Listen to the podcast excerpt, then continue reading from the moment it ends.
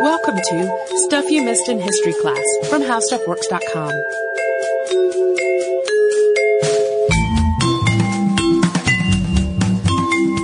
Hello and welcome to the podcast. I'm Holly Fry. And I'm Tracy V. Wilson.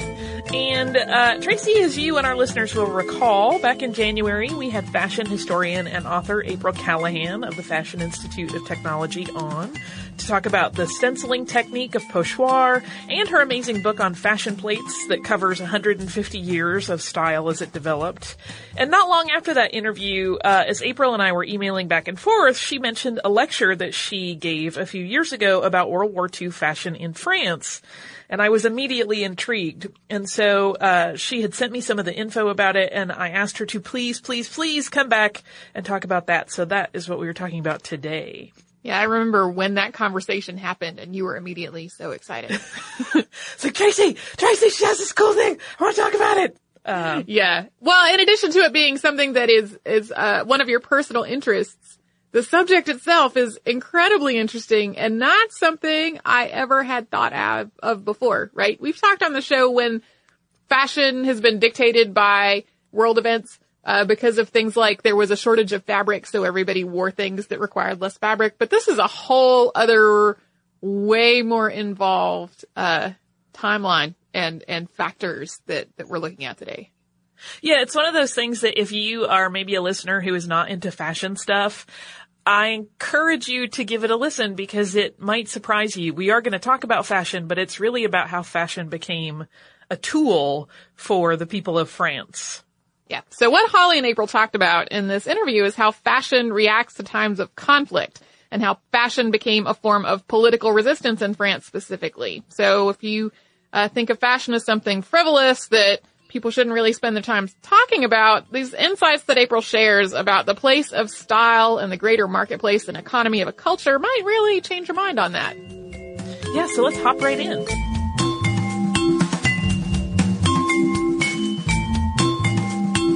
Alrighty, so today listeners, we once again have one of my favorite guests ever, April Calahan back to talk about some fashion history. Welcome back to the podcast, April. Oh, thank you. I think I'm blushing right now.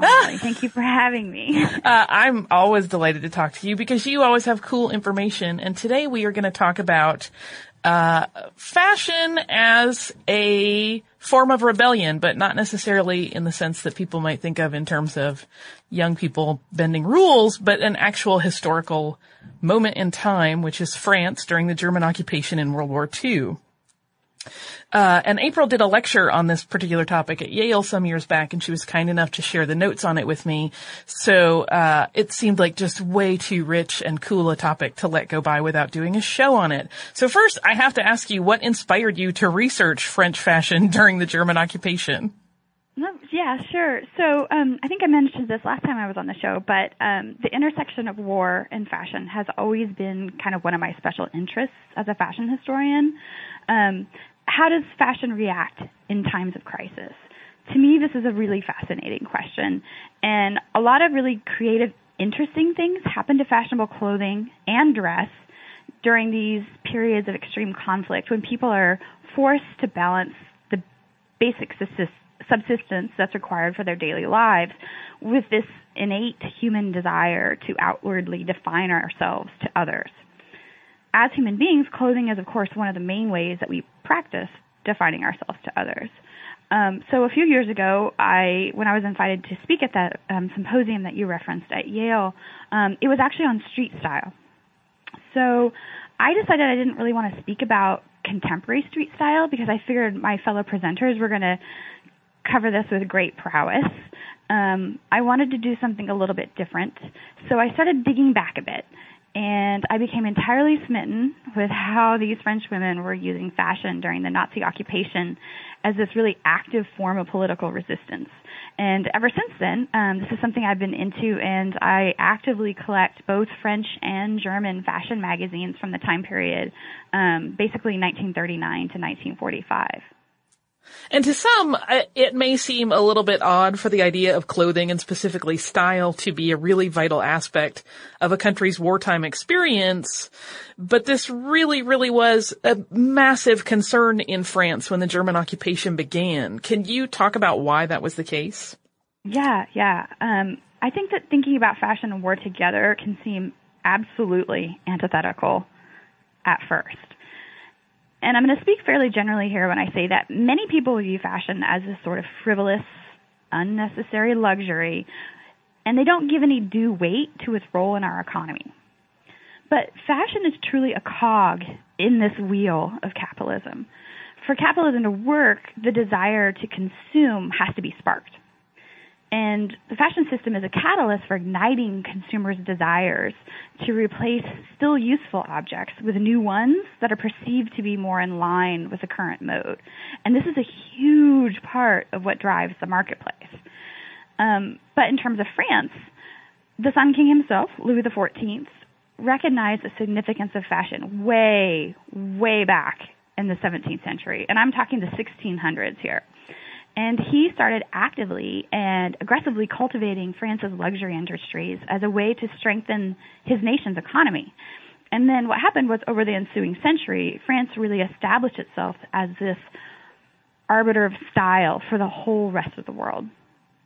So by the time World War II happened, by the 1940s, there was an international cachet associated with all things French, and especially French clothing. Fashion was therefore both a matter of economic stability for the country, but also a matter of national pride. So it's not really that surprising that it was a hot topic when the Germans seized control of a, a large portion of France um, and also its resources in 1940. And I mentioned resources. Um, these resources were super important to the Germans. To keep their war machine functioning, it required all sorts of basic things like food, metal, fuel. Um, it required wool and leather for clothing and silk for parachutes. So, um, under the terms of the armistice, the Germans retained the right to make demands of France's raw materials. And, and this pertains, this is what happens. A system of rationing starts to be implemented. Fuel was the first thing to go scarce. Um, three months into the occupation, food started being rationed. Um, foodstuffs like meat, bread, milk, butter, and eggs, really basic things, sugar also, um, those became subject to rationing. But more important to what we're talking about now, um, later that year, the Nazis instituted restrictions governing the manufacture and sale of clothing. And you mentioned in your uh, in your paper that they set up this point system for allocating wardrobe vouchers, and I'm really curious how exactly that worked, and moreover how it was received by the French. And then uh, you also talk a little bit about a trend called System D, and I want you to talk about how that arose from this whole voucher situation. Yeah, sure. Um, so how the voucher system works was or worked um, was each French citizen who held a food ration card because the food ration system was implemented first. Um, they were also issued coupons which totaled 30 points. And this was for their annual clothing consumption. So, were you to go into a store or a boutique to buy something, you would have to present your coupon and also pay for the pay for the pay for the garment or accessory. Um, and this allotment, this number, um, how they assign the points, the value systems to things, this is really at barely at subsistence level. Um, so if you in a single year purchased one wool skirt, one short sleeve blouse, and a pair of cotton stockings, this is a, was essentially all you could buy for the year. That was it. Um, so you can imagine how this was really demoralizing to the French. You know, fashion had been part of their national identity for centuries. This is this is something that they're very proud about and and and for. Um, so, what emerged in the wake of this clothing restriction system is really super inspiring, to me at least.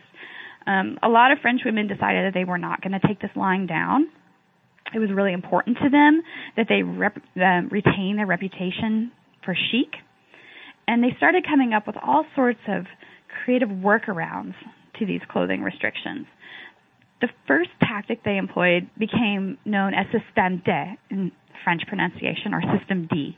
You know, it wasn't choice A, B, or C. It was choice D. It was like your fourth option. you know, the one that you had very little choice but to accept. um, and what it was was a more extreme form of the um, American campaign that got dubbed Make Do and Mend from the same time period. And both of these um, campaigns encouraged the recycling, the reuse, and repurposing of garments. So, for instance, um, they would take old sweaters and unravel them for the yarn and then re-knit them into new garments. Or a man's old suit might be ripped open at the seams to be used for the textiles and recut into a boy's suit or maybe a woman's jacket. Um, women would take lace or trimmings off old garments that couldn't be repaired and then transfer them onto new garments. But um, one of the funny and most interesting examples of System D that I've seen was uh, detailed in a French fashion magazine, uh, which provided the really detailed instructions, like practically step by step, of how to take dog hair groomed from long haired breeds like poodles and how to spin and card it and turn it into knitting yarn. That's fantastic. It is. Uh, and I imagine if you had rabbits, you would be set with Angora. And I'm also wondering, one, I have to say, I love System D in terms of just the DIY angle to it is so, as you said, it's very inspiring and it's sort of charming, even though it's really a very, uh, I'm going to use the overword term of fierce, but it, it really is. It's such a dig in, like just digging in your heels and going, nope, you cannot dictate what we wear. We're going to find our own way. I love it, love it, love it. Absolutely. There was like, these fashions were defiant, basically.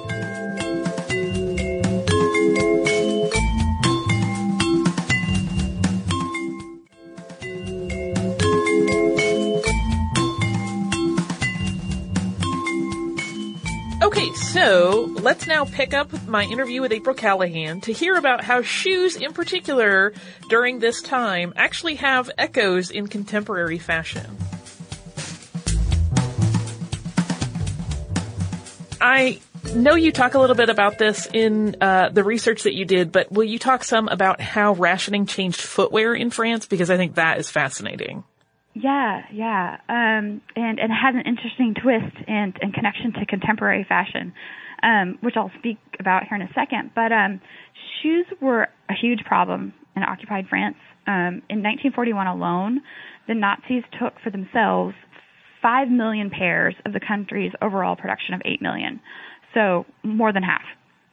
Um, at the same time, under under the governance and rules that they instituted, the French were only allowed to resole their shoes once a year. And they were allowed to buy no more than one new pair of shoes made from rationed materials every four years. So this is a huge problem. Um, leather was one of the main ration materials and seriously in short supply. So cobblers started resoling their clients' shoes with whatever materials they could get their hands on. And some of these were, were very bizarre, um, including old tires. They would waterproof cardboard and use that, and either um, braid or plate strips of straw and use that to resole their clients' shoes. Um, but manufacturers at the time also recognized this problem.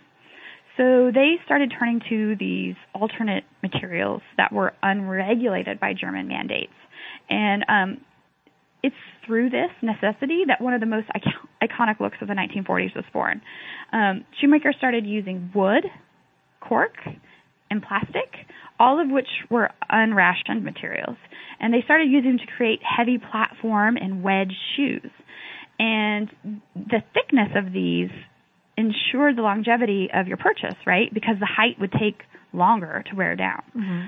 So, um, any of you out there who are fans of wood or cork wedge shoes that are like super fashionable today, you can you can th- you can thank French ingenuity of this period next time you you strap them on. That is so funny to me because we think of that as such like, particularly in resort wear, cork is so, cork shoes are so popular and it's all because of a time when the idea of having resort time was really not in the picture at all. Uh, so I love it. Uh, the next thing I wanted to talk about was the rather brazen move or plan on the part of Germany that ended up thankfully getting derailed, which was that uh, apparently there was a plan to move the couture industry out of Paris, which is terrifying. Uh, and how exactly did that get derailed? Like, how was that stopped? So, indeed, yes. Um, plans for the the moving of the Paris couture industry to Germany were well underway. Um, the Germans recognized the fiscal significance of not only French haute couture, but also their own domestic fashion industries. Um, it's really curious and a point that kind of underscores the hypocrisy of the Nazi Party. On one hand, um, they were on the domestic home front, they were officially promoting this archetype of the wholesome German Hausfrau and mother wearing traditional dress. But on the other hand, in practice, they were actively supporting German high fashion exports for monetary gain. Um, and I and I feel like it's an important point here to make that the general German populace were also subject um, to clothing rationing starting in 1939. But by that point, within Germany, it was almost a moot point because so much of the country's own resources had already been drained um, for years prior to 1939, the German people had kind of been railroaded into giving and donating whatever they could spare to the war effort. You know, there there there are instances of young brides that um, donating their wedding gowns to the cause because they thought that the silk might be able to be used for parachutes.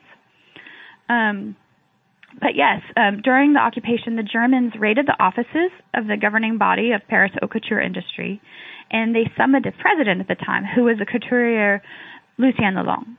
And it was a little bit of a complicated process with the Germans, back and forth, back and forth. But Lelong was eventually able to convince them that haute couture was too inextricably tied to Paris, that to force it for a wholesale deportment of the industry to Germany, that that would kill its spirit. And, and also that it was a really kind of an unfeasible proposition to export all of these tangential industries that supplied the couture. You know, you had the textile manufacturers, you had ribbon and flower makers, you have dyers, you have pleaters, bead makers, embroiderers, milliners. You know, to to move all of those people was all those people and industries was going to be a Herculean effort, essentially. And your uh, lecture was titled "Sleeping Cobras." Will you explain to us what a sleeping cobra was in the context of fashion in France in the 1940s? And how was that style emblematic of France really kind of hanging on to its national identity during this time of occupation? Sure. Um, so I think the term sleeping cobra can be can apply in a couple different ways. Um, I was kind of using it in two different ways in my reference there. Um, first, it could be um, as a metaphor for these women, right, who were kind of silently protesting um, with the fashions that they were wearing. But the phrase itself um, is something that's loosely based on uh, the writings of one of the lead, leading couturiers of the period, Elsa Schiaparelli in one of her autobiographies, she wrote about the hats that French women were wearing during and just after the occupation. And a lot of people were legitimately shocked when the first images of Paris appeared after the liberation because the fashion seemed so strange, mm-hmm. so bizarre. The silhouette had really become extreme and exaggerated. It had these really wide, heavily padded shoulders, these tall, clunky shoes, and the hemlines had risen. They'd become much shorter. Um, but the hats, the hats, they were truly bizarre. Um, Schiaparelli called them an incredible horror, and she compared. Yeah, she compared the giant turbans that these women were wearing. She compared them to monstrous cobras that had eaten a huge meal and crawled up to sleep. Um, and, and Cecil Beaton, who was like great, um, you know, cultural touchstone of the time and bon vivant, um, he said they uh, looked suspiciously like domestic plumbing. um, I know, I love it. But uh, the hats were really kind of one of the main ways that French women were using fashion as a form of political resistance during this period. And one of the reasons for that is the materials, um, many of the materials used to make hats that were used in millinery were unrestricted.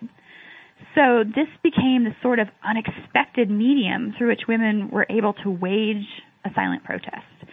And um, how this kind of happened was is that in the 1930s, hats were a little more trim, a little more tidy.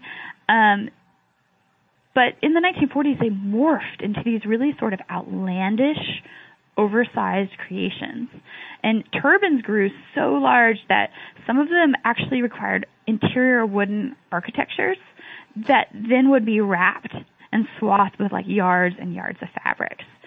So the shapes, the sizes, and the trimmings of these hats were exaggerated to the point of being ridiculous. And this was intentional.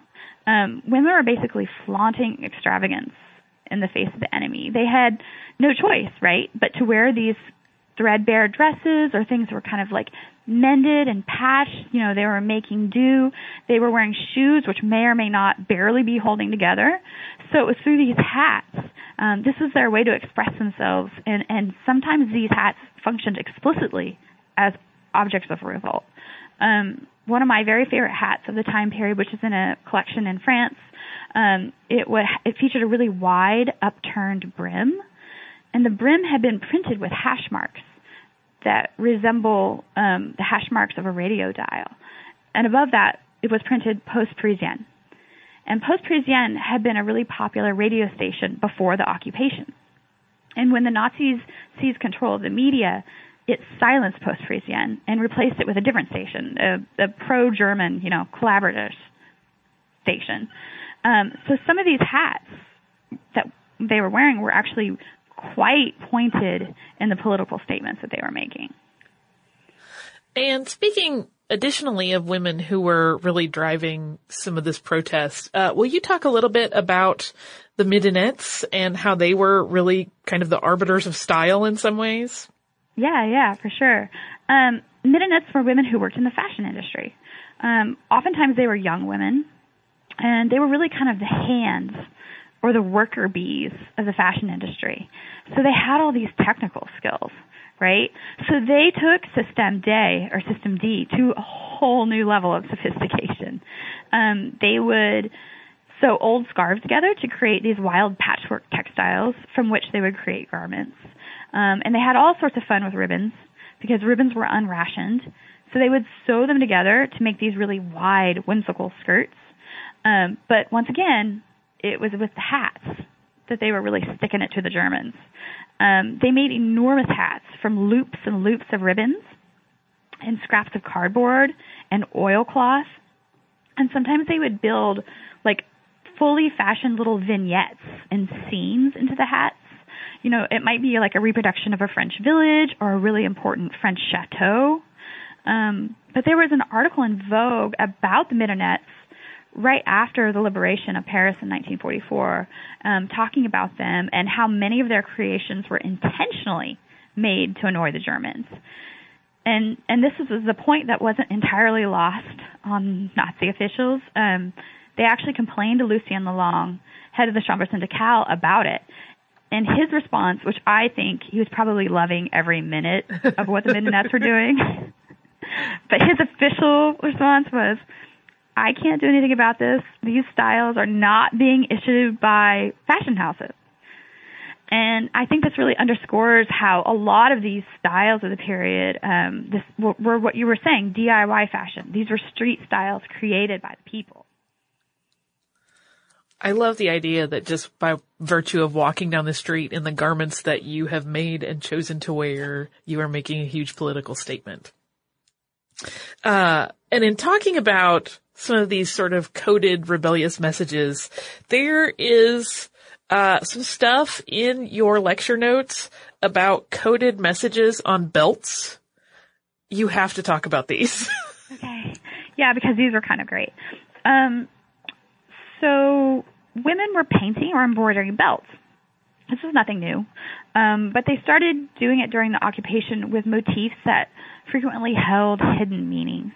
Um, you might see a very pretty belt um, decorated with little de- delicate arabesques, um, but they're actually V's to symbolize victory. Um, some of the belts you see have musical notes on them, which seem pretty harmless and charming. But if you could read music, you would know that their score was actually taken from patriotic French songs. And one of my favorites of the period was a belt that was um, entitled Long Ago, and it was hand painted, um, and it was hand painted with little images of favorite French dishes, which had disappeared given all the food shortages. That's so cool. Um, I mean, it's one of those things that I suspect many people at the time, like most German officers were not thinking, oh, I bet there are coded messages in those ridiculous belts. so it's such a wonderful sort of sneaky way to still like assert your, uh, your feelings on the matter of occupation.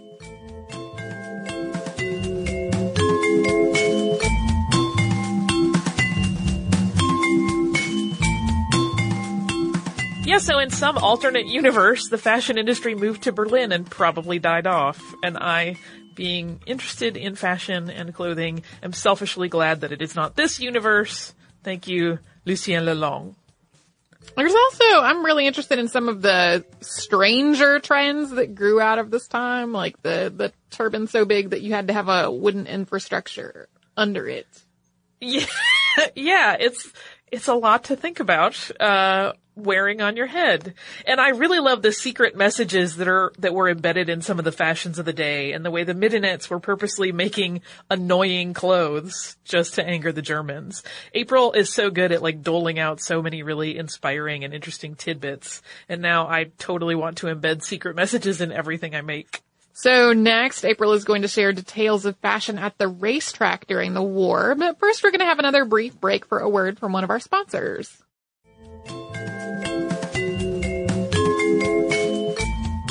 So this last segment is going to give you a really wonderful Easter egg uh, about the term clothes horse, as well as some pretty mind-blowing information about how salons, or one salon in particular, was using some very unusual power to dry ladies' hair.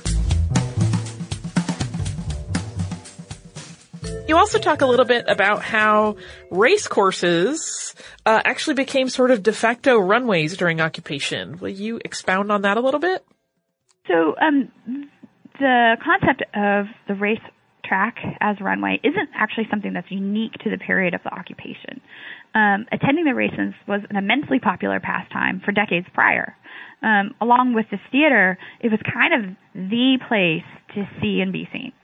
Um, so much so that fashion co- um, designers would send models or actresses to the races dressed in their latest collections as a form of advertisement. And this was really an established practice by the 1940s. So the association between women, clothes, and horses was so strong. This is actually where the term clothes horse comes from. Um, the models were there to work showing off the clothes just like the horses were there to work racing. Um, and during the teens, um, during the 19 teens, you also in, in fashion periodicals, you sometimes also see professional models slangily referred to as jockeys for much the same reason. Aha!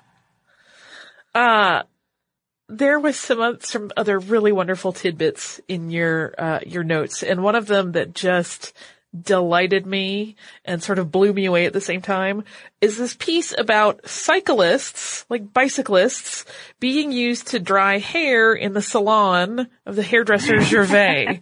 Will you talk a little bit about how that worked? Right. So, um, hand in hand with all this other rationing and shortages that are that was happening at the time, you can imagine it's wartime, right? So coal was also in short supply, and at certain points, electricity was being rationed. So you may have, you know, a few hours of electricity here or there. Um, but the hairstyles that were really fashionable at the time required frequent visits to the hairdresser to maintain that sort of coiffed, waved look. And usually that would be set under a hair dryer.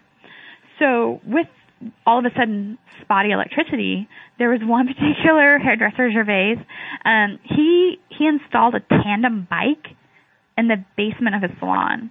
And he hooked it up to this intricate contraption whereby he attached his hair dryers to stovepipes and those to fans. And then the fans were, t- were powered by teams of, of two people riding the bike in the basement. Um, and this is something that Lee Miller wrote about um, at the time, and and she also um, took photos documenting this. Um, and this was another reason that turbans were popular at the time. Um, so if your coif was less than ideal, if you hadn't been able to visit the hairdresser, you could cover it. Or alternately, you could use a turban to cover a wet set when you were leaving the salon. Aha. Uh, I just love the idea of these poor people trapped in the basement bicycling so people can have beautiful hair. um, she she writes that she writes that they would power produce enough power to dry around like a hum a hundred women's heads a day.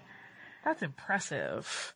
Uh, you talked a little bit about uh, wedge shoes still being a thing today, but was there were there any other long-lasting echoes in fashion from this sort of stylish rebellion that was going on in France in World War II? I mean, I don't know so much about the stylish rebellion part, but the 1940s are always a touchstone for fashion designers. Right. So you always will see from time to time these references coming back to those really heavily padded, um, wide shoulders. Um, and the narrow nipped waist. Um, readily, I can think of. I think Miu Miu did a really great collection in 2011 that was kind of loosely based on that silhouette. That was fantastic. Um, but but yeah, really, it's it's it, where we are today with with the very explicit connection between rationing and and fashion today would absolutely be with the shoes, the the platform or wedge shoes that we wear today. Uh, and I have to ask if there were one style from this moment in time, from this sort of forced creativity that was going on that you could bring back today, what would you choose? You know, I don't know if it's so much about a specific style um, that I would bring back, and more about embracing a certain energy or mood. Um, and despite the fact that these were obviously very, very difficult times, I don't, I don't, you know, want to um, gloss over that. These, these were these were horrific times for a lot of people, but in these fashions, you can still feel this certain joie de vivre, right? Yeah. They were very spirited. They were very optimistic. Um, and sometimes they were outright funny and laughable. So I guess what I would choose to take away from that is like really embracing this sense of playfulness in fashion. You know, have fun with fashion. Be bold. Don't be afraid to make a statement. These these ladies are making statements all over the place. and um, if you want to make a different statement the next day, that's okay. You have permission. Make an, and make yet another different statement. You know, the day after. You know, you kind of catch my drift. I think that um, if you're having fun with fashion, there aren't any mistakes, at least in my book. Oh, amen. I'm with you. Um, I, I'm still gonna lobby though for the belts to come back. some belts embroidered maybe with some potatoes. Designer and- will maybe some designer will hear this and and a little spark will happen. We can only hope. I really love the idea of music, you know, laid out on your, your belt or any other accessory. It's so sweet. Um, again, I always feel so lucky when we get to talk to you because you have so much cool information about fashion and history. And uh, last time you were on, we talked a lot about your book, uh, Fashion and the Art of Pochoir, and also your book, Fashion Plates, 150 Years of Style, which continue to be spectacular. But there is a cool new development. Your Fashion Plates book is coming out in paperback this fall, yes? It is true. It is true. Um, it is actually already available for pre-order on Amazon. Um, so the previous edition was a luxury edition for so for any of you listeners who may have been deterred by its hefty price point, um, there is now a um, much more attainable, accessible version available on Amazon for pre-order, and it will be out in a few months. And if the cover is the same one that's currently posted on Amazon, it's a very cool cover. Like you get some It is. I actually just approved the back cover last week. So nice. Uh, and I, I will once again sing the praises of that book. I love it so much. It's just such a feast for the eyes and it's really the soul if you're into design at all, whether you're into clothing or any other kind of design. You see so much of like how human taste is developing through the years just by looking at the clothing. So it's absolutely beautiful and I can't recommend it enough. Uh, April, thank you so much for coming and talking to us about World War II fashion. How can people find you if they want to hear more from you online? Of course. Um, so you can follow um, FIT Special Collections on Instagram at at FIT Special Collections, and you can also search online for our blog, um, where we cover really fun, cool things that we have. Um, and you can just search FIT Material Mode blog. The blog is called Material Mode. Cool. I'm actually going to post something fresh and new um, right after we get off the phone here. So Excellent. Come visit. Excellent. Uh, and we will also put a link to that blog in our show notes. Uh, April, again, thank you so much. You're just a delight. thank you. It was a treat, like I said.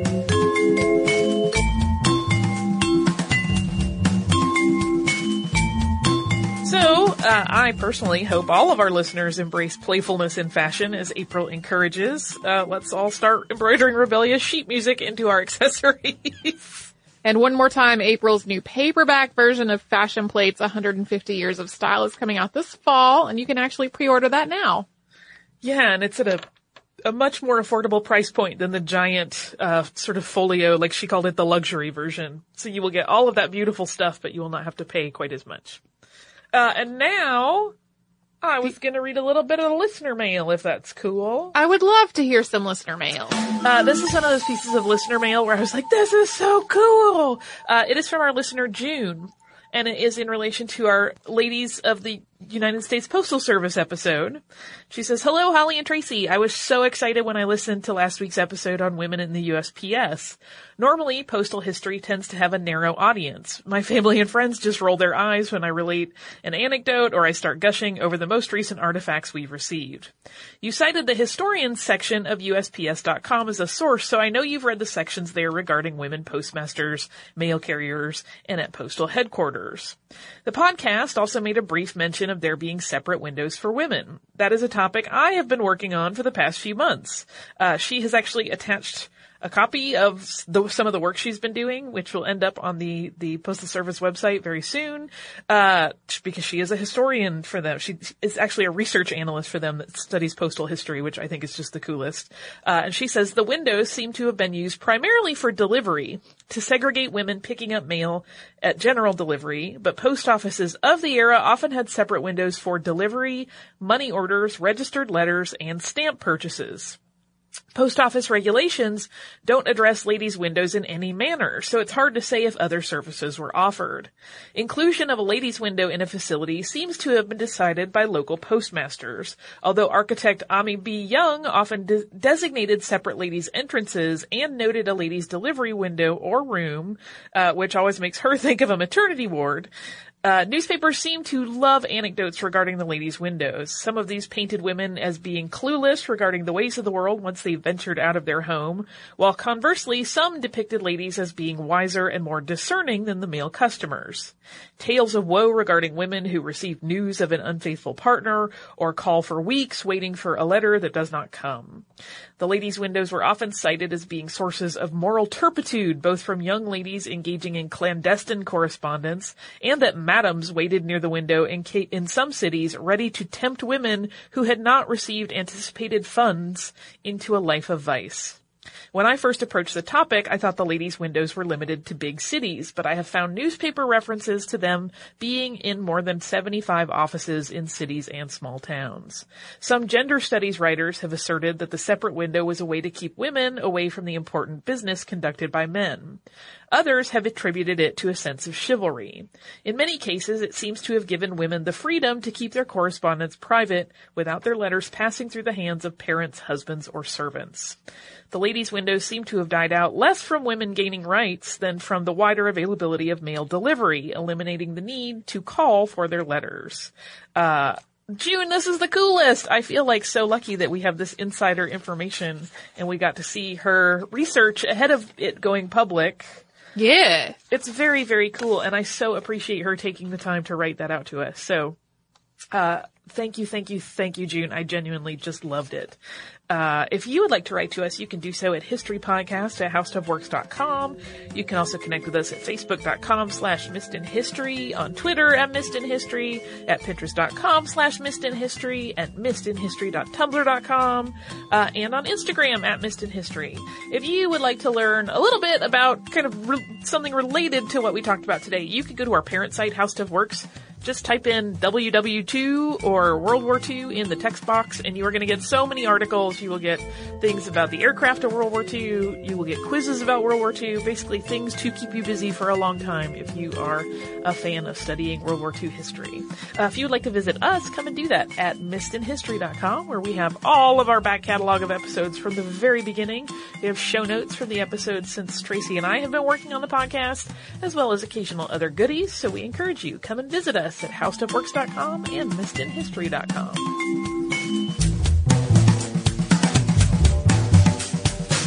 For more on this and thousands of other topics, visit howstuffworks.com.